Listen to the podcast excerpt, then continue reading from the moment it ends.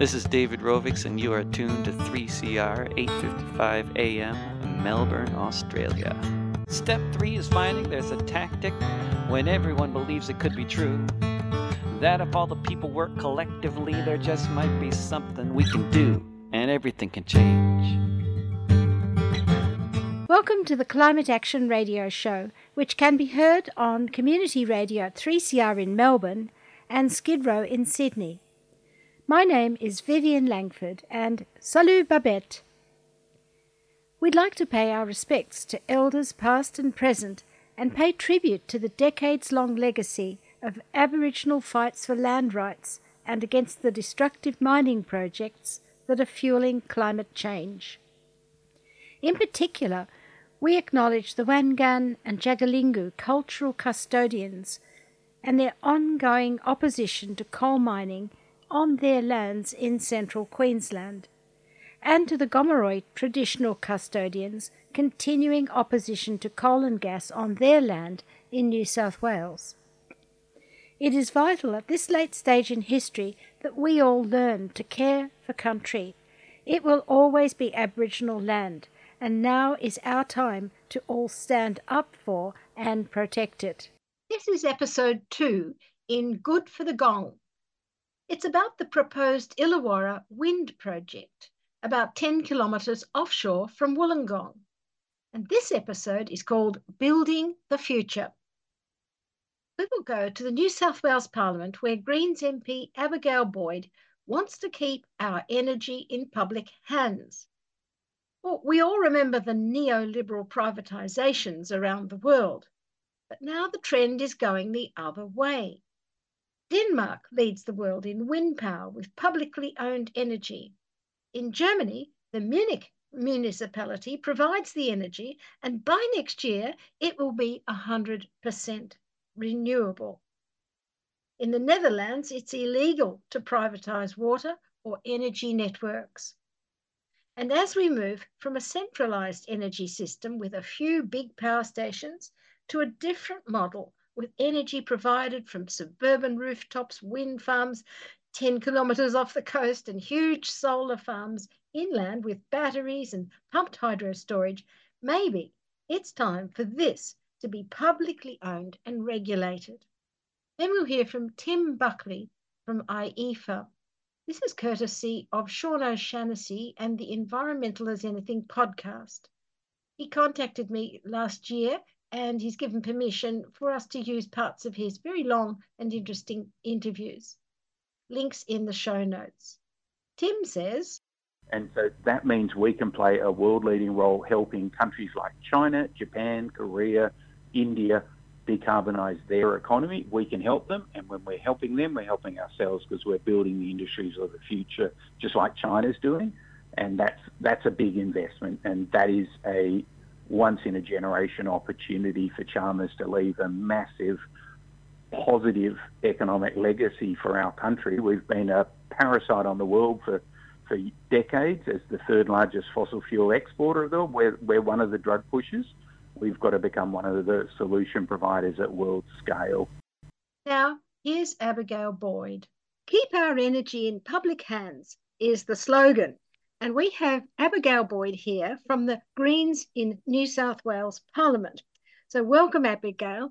Our focus today is on the Illawarra offshore wind project.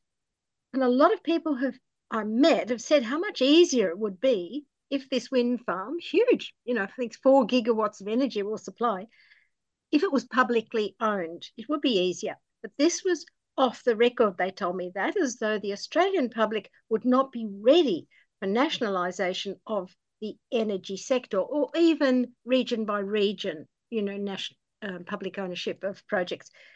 Are they right? Are we ready for it? I'd like to think that uh, we are ready um, to take public ownership back of our essential uh, energy assets.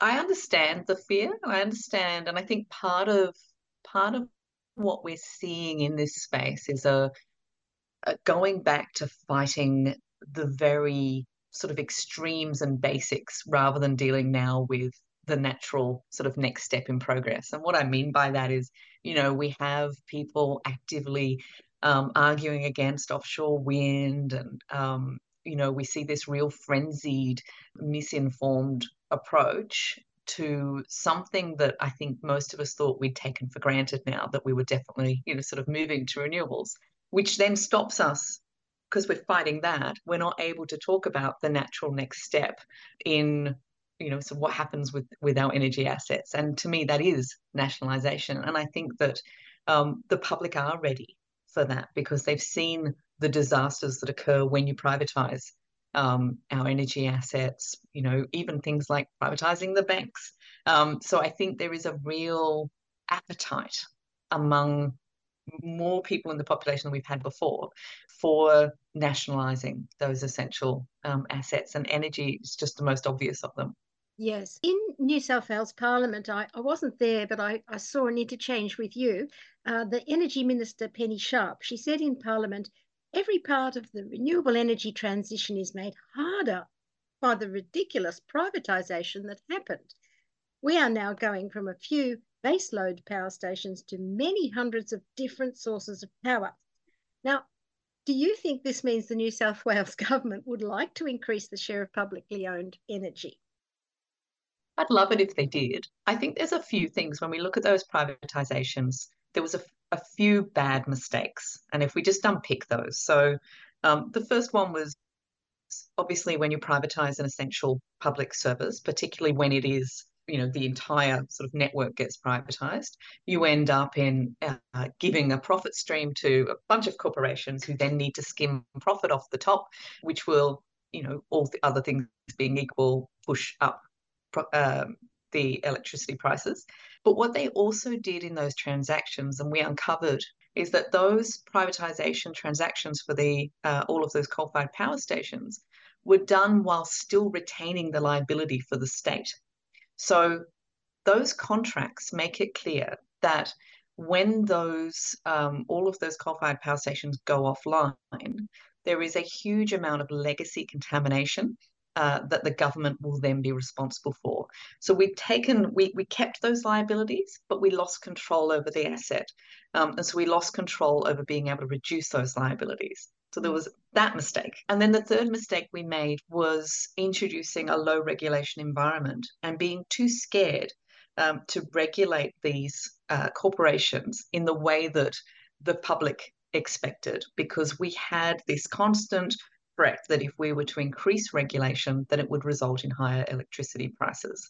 And so, because of that, we have taken all of those external costs of, of running those um, power stations and socialized them to the environment and the community in the form of health costs and, and costs to the environment, and failed to claw that back from the from these corporate operators.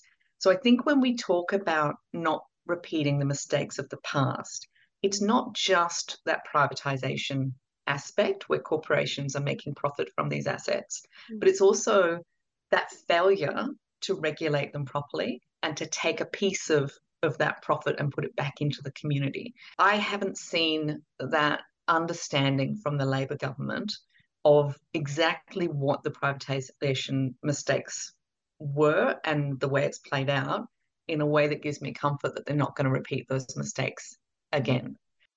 This is a, such a big transition. And meanwhile, workers are being left to hang up to dry in the just transition. We've been bleating this word just transition for years and years. And uh, now, just recently, Wollongong Russell Vale Colliery was closed down after several underground fires, so it was unsafe. And the workers were just sent an email that they were on the scrap heap. And I want to know how would a publicly owned energy sector deal with cases like that in redeploying and retraining. I know there's overseas example. We talk to people from Germany, but mm-hmm. can you just speak to that? Because I know it doesn't have to be this way. Mm.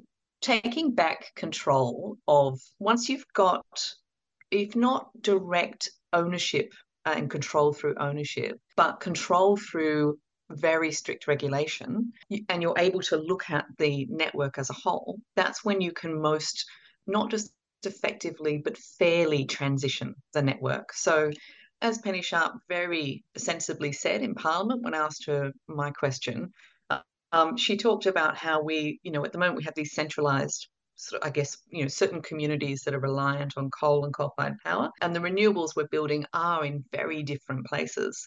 A transition authority or a well-planned transition would bring those things together.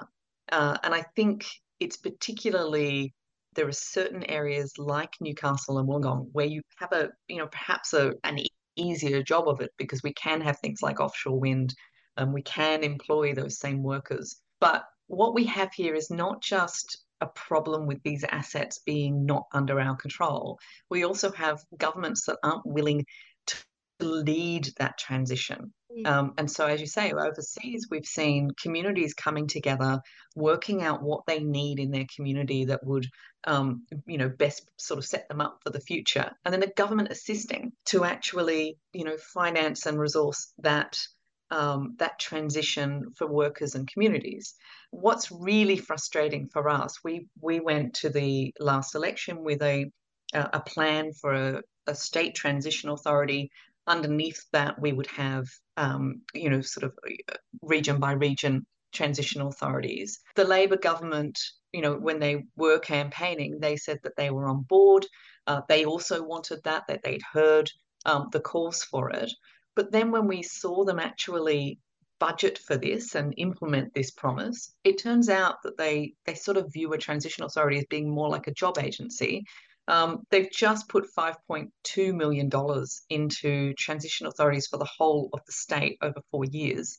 This is nothing compared to what we know they need to do. Um, if you look at Latrobe, if you look overseas, we need a you know a real commitment from this Labor government to facilitate that transition. Um, and that's just good economic management to, to, to take your workforce uh, and allow them to easily transition into new jobs uh, once old, unsustainable industries are shutting so that you can have them move into, into new industries. So, again, it's a failure of leadership um, as well as direct ownership. Yeah. My name's Daryl Best. I worked all my working career in coal mines. I am now passionate about a transition to renewables and about saving our planet. And you are listening to the Climate Action Radio Show on Community Radio. I think it's a wonderful, wonderful thing. Well, let's talk about the international perspective. I know you've got some experience there. And just in this recent COP28, the first time they mentioned a just transition work program. Now, I haven't seen the details about that, and they said they weren't going to discuss the finance till next year, but it was launched. And South Africa's environment minister, called Barbara Creecy, she said, the current global financial system is not designed to respond. We need 85 billion per year, for example, to transition just the workers.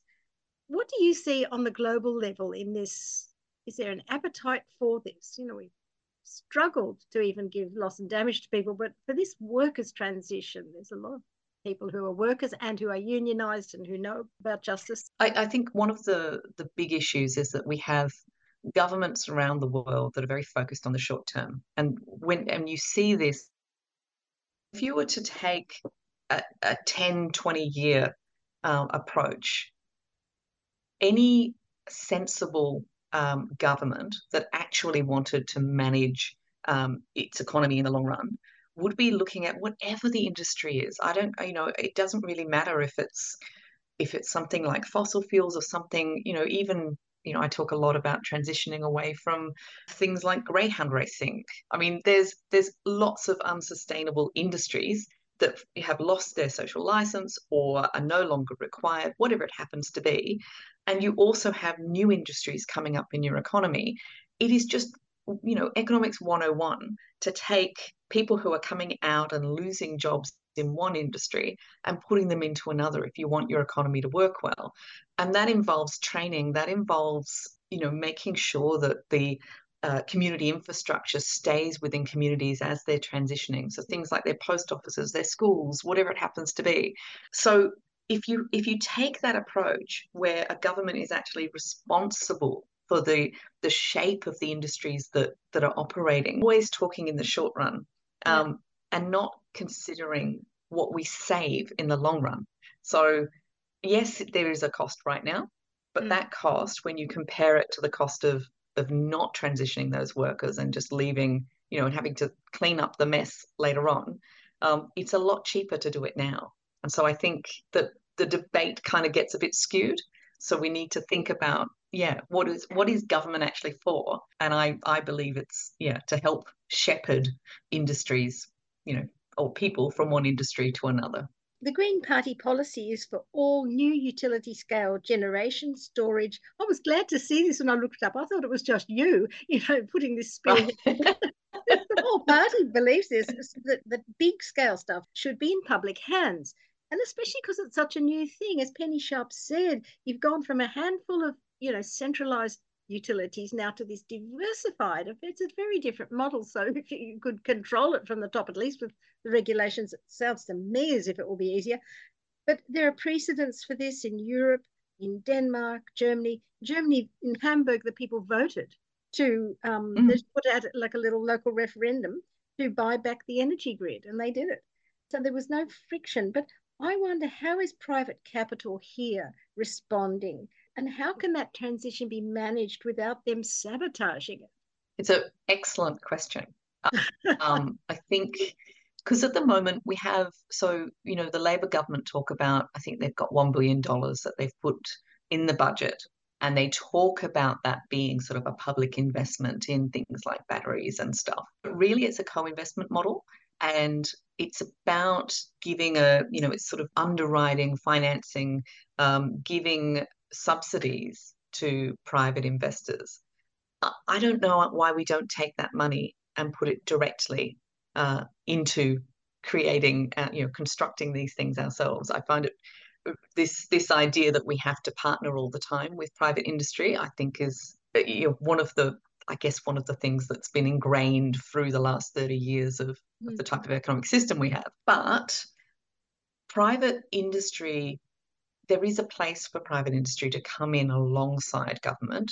I think that because of the speed at which we have to move now to transition us away from fossil fuels, we can't, unfortunately, have this perfect uh, situation where everything would be publicly owned.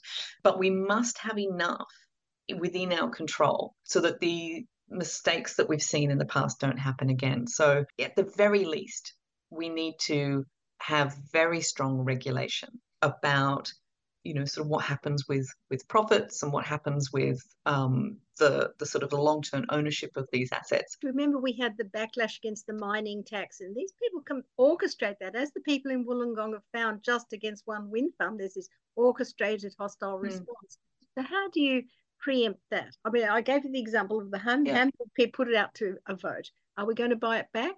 And and publish up make it public yeah. or not. Yeah, I think um, community benefit schemes are really a useful part of getting community back on board with these ideas. So Gullen Range had an onshore wind farm, um, and from the very beginning, they devised a community benefit scheme where a certain amount of money from the date of construction, not from uh, when it was actually operating, but from the, the date that it was first started construction, they were giving a certain amount of money um, to the local community for them to use through their local council. And we took the figures from that Gullen range, which is, you know, obviously it's onshore, it's a, the capacity is much smaller than what we're looking at in the Illawarra with the offshore. But if you scaled that up, even the most conservative estimate, you'd be taking in $2 million a year from the offshore wind um, farm that could be used through the Illawarra for, you know, community benefit programs, such as, for example, um, electrification, um, making um, homes, you know, retrofitting homes to make them more energy oh, um, efficient, yeah. that sort of thing. And so when when you begin to look at working, you know, government working with industry, working with community, so that everybody benefits, I think that's one of the ways that we make sure that we don't do the sort of the mistakes of the past again, where we're actually, and that's that's how I think we have to bring people on board.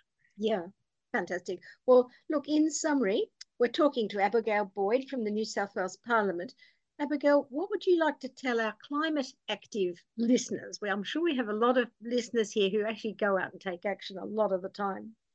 Uh, and a lot of it's against coal, oil, and gas, but we have to be more lobbying for the vision that you started to outline there. Um, what would you like to tell them, especially in those communities where the transition will most affect them in their jobs and in their life? Um, I guess two things. One, the misinformation campaign um, from those who are, you know, claiming that suddenly that they're um, interested in the environment and the whales or whatever have you from the um, the anti-wind farm brigade. Um, there's so much misinformation coming from those people, um, and so what I would love is anybody who has the time and energy to go out and actually speak to their neighbors, speak to people about what the real situation is when it comes to wind farms and try and, you know, actually get involved with going around and door knocking. I know there's a, a bunch of people in the Illawarra who are, who are already leading those sorts of projects because we can only counter that with direct information to people. So that's one thing. And then the other thing is to really not accept that what the Labor government is offering is the best that we can get authorities with teeth who can actually help lead the transition to make sure that no workers are left behind. It is absolutely vital that they take that seriously. And at the moment, their reliance on the private companies and the market to achieve that for us is going to lead to, to people losing their jobs unnecessarily. So, yeah, push Labor to do a bit better. Right here. Thanks very much. Thank you. This summer, wildlife are feeling the heat of climate change. Wildlife becomes stressed and unwell in hot weather, and every summer, Wildlife Victoria receives tens of thousands of calls for wildlife assistance. You can make a positive difference to the future of wildlife by donating to Wildlife Victoria. Your donation will help us rescue and care for heat affected native animals. The future of wildlife is in your hands. Donate to Wildlife Victoria at wildlifevictoria.org.au. Wildlife Victoria is a 3CR supporter. Meanwhile, on the first day of federal parliament, Barnaby Joyce encouraged a reckless renewables rally to see themselves as an army. And the Guardian headline was First lockdown, then the voice, now renewables. As people's anxieties were stoked up against the government. As John Grimes, CEO of the Smart Energy Council and a friend of this program, said, quote, it's outrageous that David Littleproud is calling for a moratorium on renewables, putting more than 60,000 Australian renewable energy jobs under threat. We're going to do more on this next week, but just to give you a taste, here is Andrew Hastie, Liberal MP for Mandurah in Western Australia. I'm Andrew Hastie and I'm here outside Parliament House in Canberra. And behind me is the rally against reckless renewables. Thousands of Australians across this country are waking up to the environmental and economic costs of wind and solar farms. And we have it coming to us in Mandurah very soon. There is a plan for a massive offshore wind project stretching from Rockingham all the way to Dunsborough. It'll pose great risk to our fisheries, our environment, and it will impose greater costs on working families and businesses in our area. I need your help to stand against this movement, and so please stay tuned for more on this subject. If you're a fan of this show, don't let these voices control the narrative. It's plenty you can do. Now here's a song by Xavier Rudd. It's called Stony Creek, and it won the 2023 Environmental Music Prize.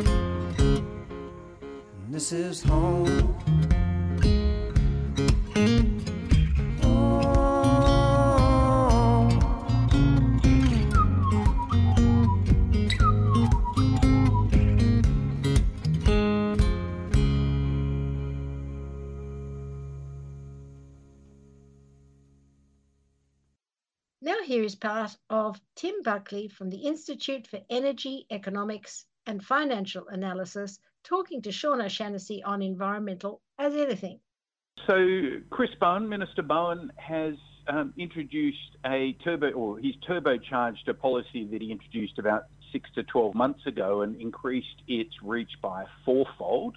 That is working in partnership with the state governments to deliver on the joint ambitions for lower cost, zero emissions, higher reliability energy systems. And so the federal government's stepping up and saying, well, we will put the federal government balance sheet on the line to underwrite the minimum revenue to new successful bidders for new capacity. So it's not guaranteeing their revenue entirely, but it's giving them a minimum revenue.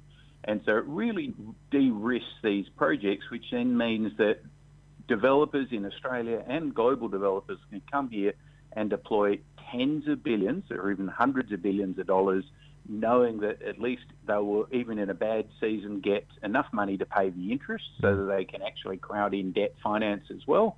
And that increased um, certainty for investors dramatically lowers the cost of energy for everyone because we're moving from a system which used to be well, totally reliant on commodities. So methane gas and coal are commodities and they have cycles, and we just saw the coal price go up tenfold. Now it's come down 70% in the last mm. 18 months. The LNG price went up tenfold. Now, all of that is fine when it's low, apart from the pollution, but it is something that the consumer can't manage because it's it's a it's a commodity. And so when we move to financial resources like wind and solar, they're utility assets with absolute price certainty and so they not only lower the price for everyone, but they actually reduce the volatility. And so households, I, I, one of my big forecasts, it's an easy one, I think, for June, July next year is that everyone in the east coast of Australia, other than the ACT, will get a double-digit reduction in their retail electricity prices in from the 1st of July if they're on the default market offer. So mm. double-digit, and that's after 20 to 30 percent per annum increases for the last two years. So we're going to start seeing the success of what AEMO is talking about, and that is lower prices, and, and there is scope for that to continue to go down a bit more subsequent 12 months. Electricity is priced in Australia on a 12 month basis. Mm. So hmm. there's a bit of a delay, but we know what's happening in the wholesale market. Prices are down 50% year on year, year to date. And so some of the energy crisis is dissipating and consumers have at least some relief on the horizon. Well, that's good news. Uh, everyone will be glad to hear that. Um, and then, of course, you uh, moved on to the landmark New South Wales Net Zero Act, and uh, and also Queensland having matched uh, New South Wales' uh, ambitions. I hear.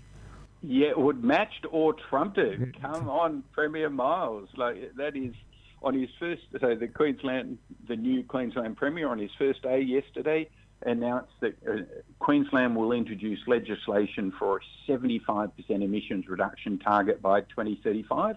He's clearly been talking to uh, Zali Steggall, the federal uh, member of parliament for Warringah, and Zali's been pushing 75 by 35 for the last two years.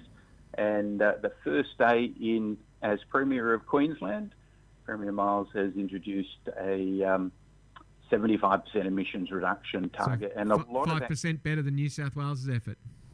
Yeah, and five percent doesn't sound much, but when we're talking about it, that's only 12 years from now, and that is absolutely moving to align, you know, almost in alignment with what the climate scientists have been saying for 40 years. But when you're starting literally. Uh, You've been slowly dragging yourself, crawling in the right direction to now get up and sprint. It's what the science says we need. It's what the finance is saying we can do. And it'll actually have lasting benefits for everyone um, on the planet um, and for Queensland and for Australia. So, yeah, but not to take um, total thunder away from New South Wales. New South Wales has already now passed legislation. So, New South Wales had um, or has, as of today, the first and most ambitious act of Parliament for a 50% emissions reduction by 2030 for New South Wales and then accelerating to a 70% reduction by 2035.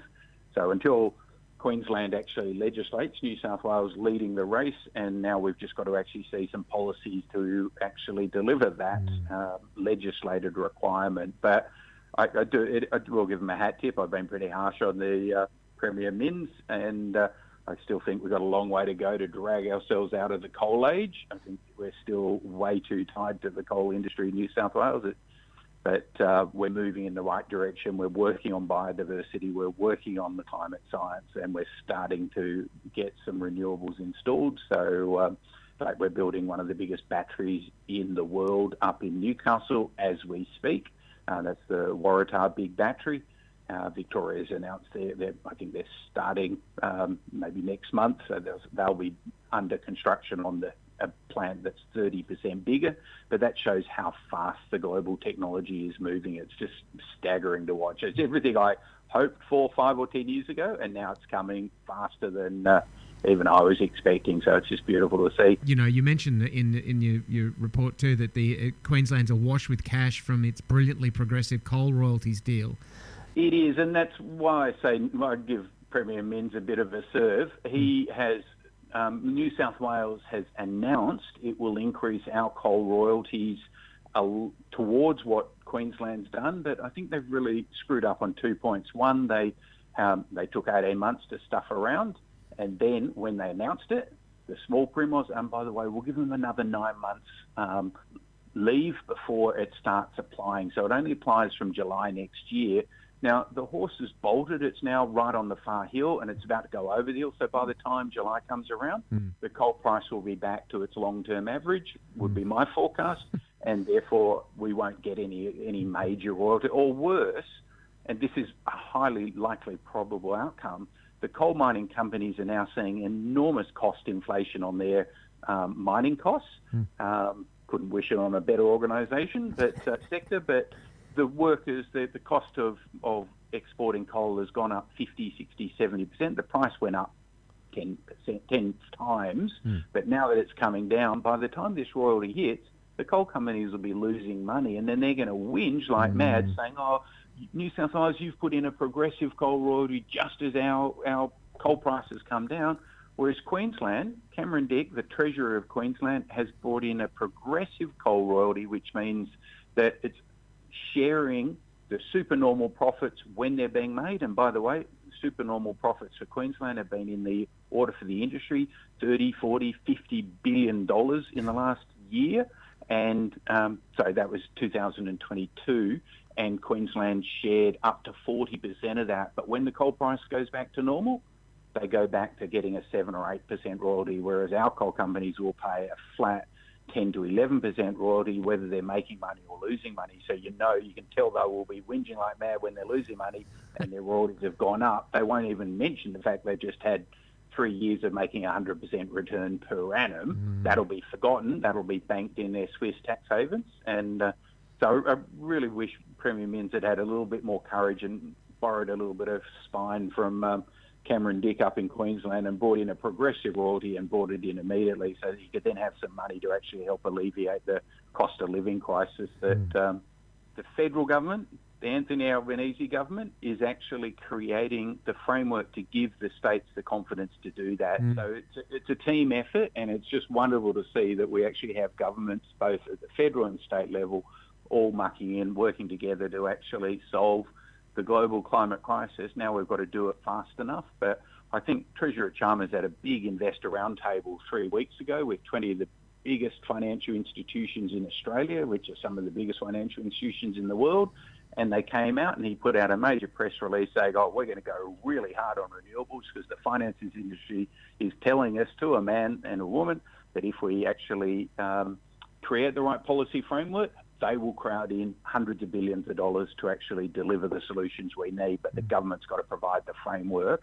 And I totally agree with that conclusion. So it was wonderful to see Chalmers, who actually this week also announced a massive improvement in the federal deficit. He's forecasting a $1 billion deficit. I reckon it'll be a surplus again. So the ALP, for all the crap from the Murdoch media that the ALP don't know how to manage the economy, but the LNP does. The LNP delivered the biggest deficits in Australian history for nine years in a row. And our Chalmers, I reckon, in six months' time, we'll be seeing that he'll be delivering his second surplus out of two. Two out of two, big green tick. Mm. Nine out of nine, big red cross for Frydenberg and the uh, the LNP. So crap about um, the ALP not being good fiscal managers, well, Chalmers is absolutely riding high on the commodity cycle and on sensible government. He's been rebuilding capacity. He's been cutting all of the consultants that cost an arm and a leg and then steal and commit treason against our country. Yeah. Like, um, and he's, he's bringing the public service back to actually have public servants work for Australia. What a radical concept. It, yeah, I think a couple of decades of privatisation, we've learned that uh, that doesn't quite work for the average person in the street. So uh, now we've got to have Chalmers actually loosen the purse strings a bit and show a little more vision because he's shown clear financial sense. Huge tick from me. I'm a finance person, but now we've got to invest in the future. Mm-hmm. And so, and skipping ahead, there's the um, the the COP. Uh, as much as there was some uh, some disappointment around it not taking the strong action that is really needed for the climate, it certainly has taken some steps forward. And uh, one of the headlines here in your report is 130 nations plus Australia sign up at COP for a three-time renewables by 2030. Now that's getting a lot of people excited around the world, but it's it's also about the uh, uh, tripling energy efficiency, or is it du- doubling energy efficiency over the same period? Correct. Mm. So they're beautiful headlines, like a tripling of renewable energy. And then the first question, could we actually do it? Mm. I have to give China a shout out. China is doubling their manufacturing capacity of batteries, EVs, and solar every two years. So two years ago, we were said you couldn't triple solar and wind installs around the world in the next six years. Now it's entirely doable. Mm. It's also the economically rational thing to do. And as you said, 130 countries have signed up, including Australia, to, you know, led by Minister Bowen. So I'll give him again a shout out. If he does good things, I will shout them yeah. out. Credit and where it's due. Yeah, exactly. And doubling energy efficiency as well. So that's where Senator McAllister has really been highlighting that in Australia. But Minister Bowen said that over at COP, and that actually got in the final decision that we've got to double energy productivity, energy efficiency. Mm. In other words, the best energy you can use is the have is the energy you don't need. Mm. So that's having an insulated house so that when your air conditioner is on, after an hour your house is cool and you can turn it off mm. because you've actually got awnings and you've got uh, sealed windows and you've got double glazing, you've got insulation, and so it actually dramatically reduces the the energy needs. And so that's that's a really big one, doubling energy efficiency and trebling the global installed base of renewables by 2030. That's a game changer if the world can deliver on that. Mm. And Might as... even leave the place as a livable planet for our children. Wouldn't that be nice? Yeah. Uh, Stand in solidarity with Palestine this Sunday. With the most devastating attack ever launched on the people of Gaza, it's time for all of us to stand in solidarity with the Palestinian people. Israel has waged war on the Palestinians for the last 75 years. The Nakba, ethnic cleansing, occupation of the West Bank, East Jerusalem, and Gaza. Israel has now imposed a total blockade on Gaza and declared war, stopping food, electricity, and fuel, and launching an all out attack. We have to mobilise to show our support for Palestine. 12 pm, State Library, this Sunday, rally to demand freedom and justice for Palestine. No war on Gaza. Free Palestine Melbourne is a 3CR supporter. And for Sydney listeners, the Palestine Action Group rally is on every Sunday at 1:30 in Hyde Park near the fountain. I've attended the rallies every week and they've been broadcast on 3CR each Saturday. And as I stand beside old women like me with tears rolling down their cheeks, I realize that action in solidarity with them is also climate action. If we can't have an expectation of life, free speech, and a future, what hope can we have of arresting the momentum of climate change.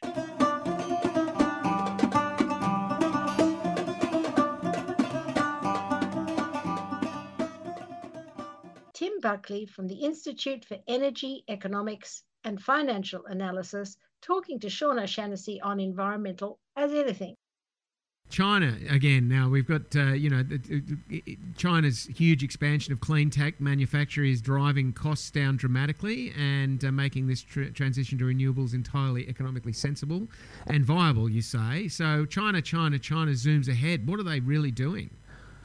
Yeah, and I, I say that deliberately provocatively because I know a lot of people will quite rightly throw another fact at us, which is that China is still building a new coal-fired power plant every week. They mm. are, mm. but as the International Energy Agency models, that China's coal fleet is really modern. In other words, it's the exact opposite of what we've got. Mm. And a modern coal plant designed by China, built by China, is the best technology in the world.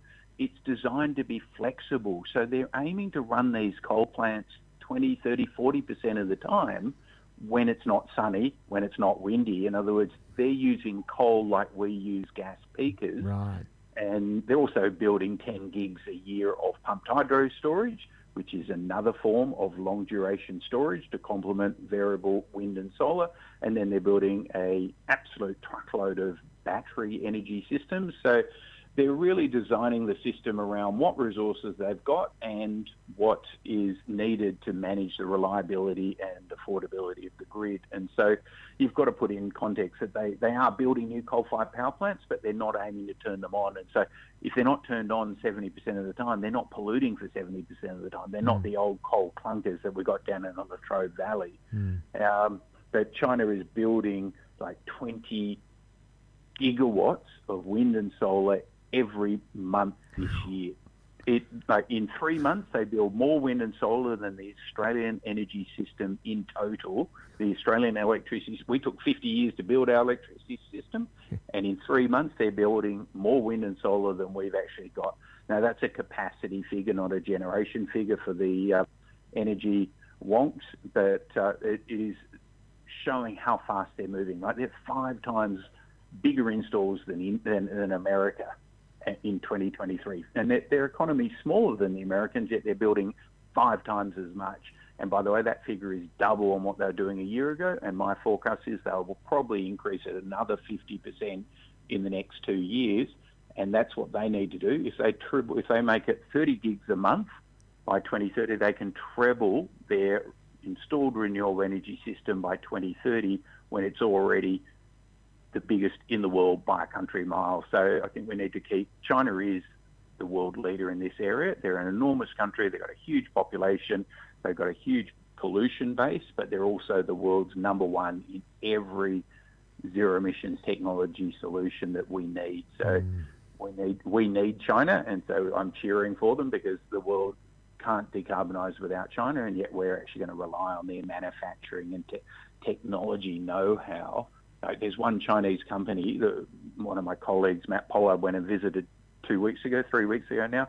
It spends two billion US dollars a year on research and development in the battery space. They've got 18,000 research and development staff working on enhancing the quality of the batteries. Uh, that's all of the batteries you'll see in the electric vehicles, and they've got 18,000 workers. One company, two billion dollars. I mean, find R&D even mentioned in Chevron or Exxon or Woodside's annual report, and yeah. I'll, I'll you know, give you a thousand bucks because it's not there. They don't spend anything on R&D. They don't. They don't invest in their future. No. And the Chinese companies invest just an un- It's a different way of thinking. They've got a different political system.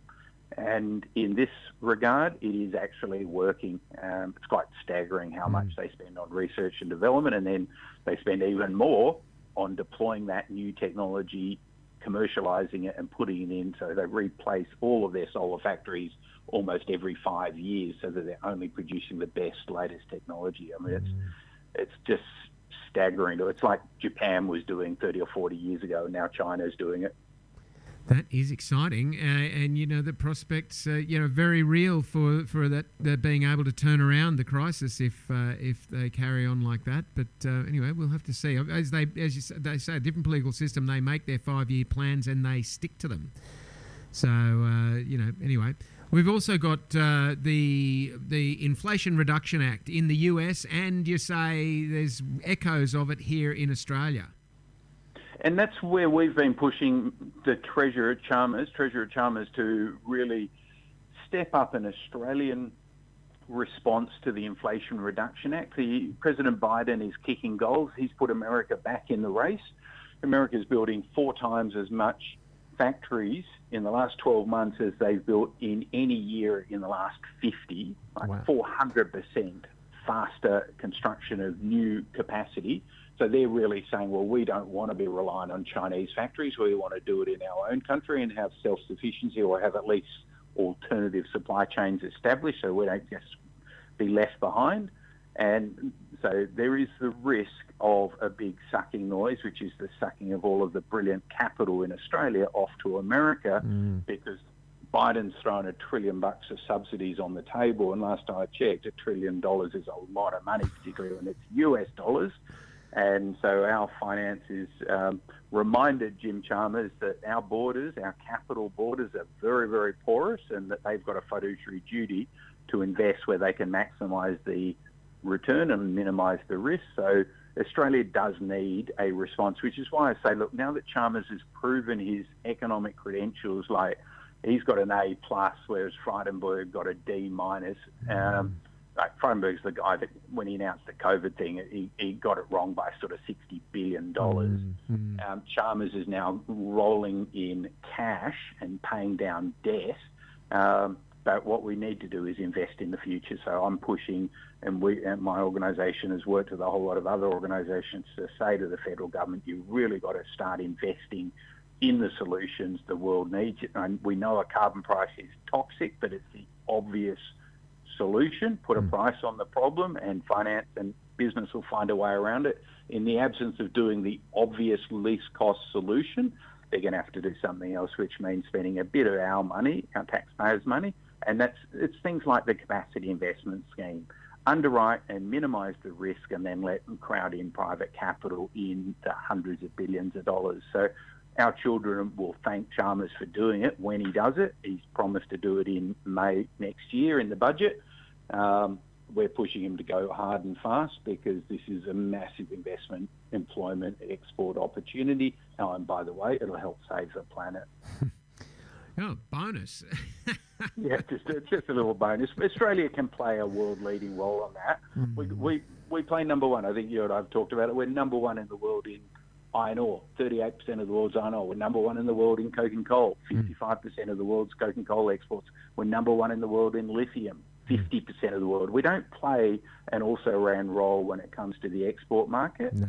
And so that means we can play a world leading role helping countries like China, Japan, Korea, India decarbonise their economy, we can help them. And when we're helping them, we're helping ourselves because we're building the industries of the future, just like China's doing.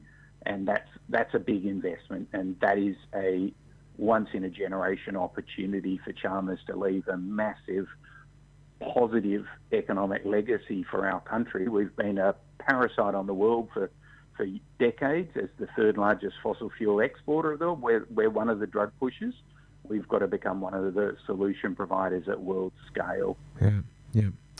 Oh, Tim, look, we could talk all day. We're going to have to wrap it up soon, though. But I've just wanted to touch quickly on another thing that uh, from this report, which brought a smile to my face, and there's so many. Um, uh, Adani exposed history's worst corporate fraudster. What would give us a couple of minutes on that?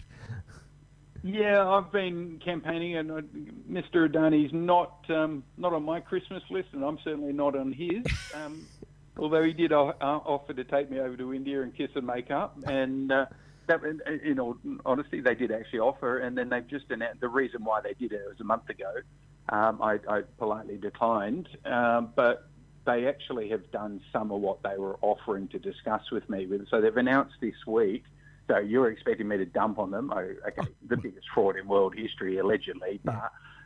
What they've announced this week is that they're going to invest $100 billion into decarbonising the Indian economy over the next decade. Now, 100 billion bucks in anyone's terms is a very significant bet to help drive capital to solutions that the world needs. And we need India is now one of the four or five largest economies in the world. It's growing the largest, fastest growing large economy in the world. It's growing at seven percent per annum. Like China's growing at five, America is growing at two or three. They're growing at seven percent Mm. GDP per annum. So what uh, uh, Gautam Adani has announced this week is that five of his big subsidiaries will target net zero by 2050, um, which is 20 years ahead of what Prime Minister Modi has pledged for India as an emerging market. Now, common but differentiated responsibilities. We and China and America and Europe caused the problem. The vast majority of we've got to move first and to buy some time for emerging markets like India. Hmm. But and Prime Minister Modi's been sort of very dogged, pointing out common but differentiated responsibilities as a core principle of the Paris Agreement. But Adani, like Mukesh Ambani, the, the richest man in Asia, the, the founder of Reliance Industries, who's Adani's number one competitor, the two of them are both committed to decarbonise their entire, well, sorry, their businesses, a majority of their businesses, um, decades ahead of the country pledge for India. So if Australia, if Bowen can convince America and Europe and China to pull forward our aspirations and go harder, and the tripling of renewables globally by 2030 is exactly what we need, that pulls forward the decarbonisation. India is now positioning so that they can pull forward their net zero by 10, 20, or even 25 years. Now, that means we do bank a livable future for our children. So much as I've been a, a, a protagonist against Gautam Adani, now that he is one of the richest men in the world, he's starting to invest in solutions, and we need him to go faster in the right direction and stop digging new coal mines. So a bit like Australia, Bowen's pushing us in the right direction, but at the same time, we're still building new coal-fired power plants and new, mm-hmm. sorry, new coal mines. India is still building new coal mines and coal-fired power plants, and unfortunately, it's Gautam Adani doing that.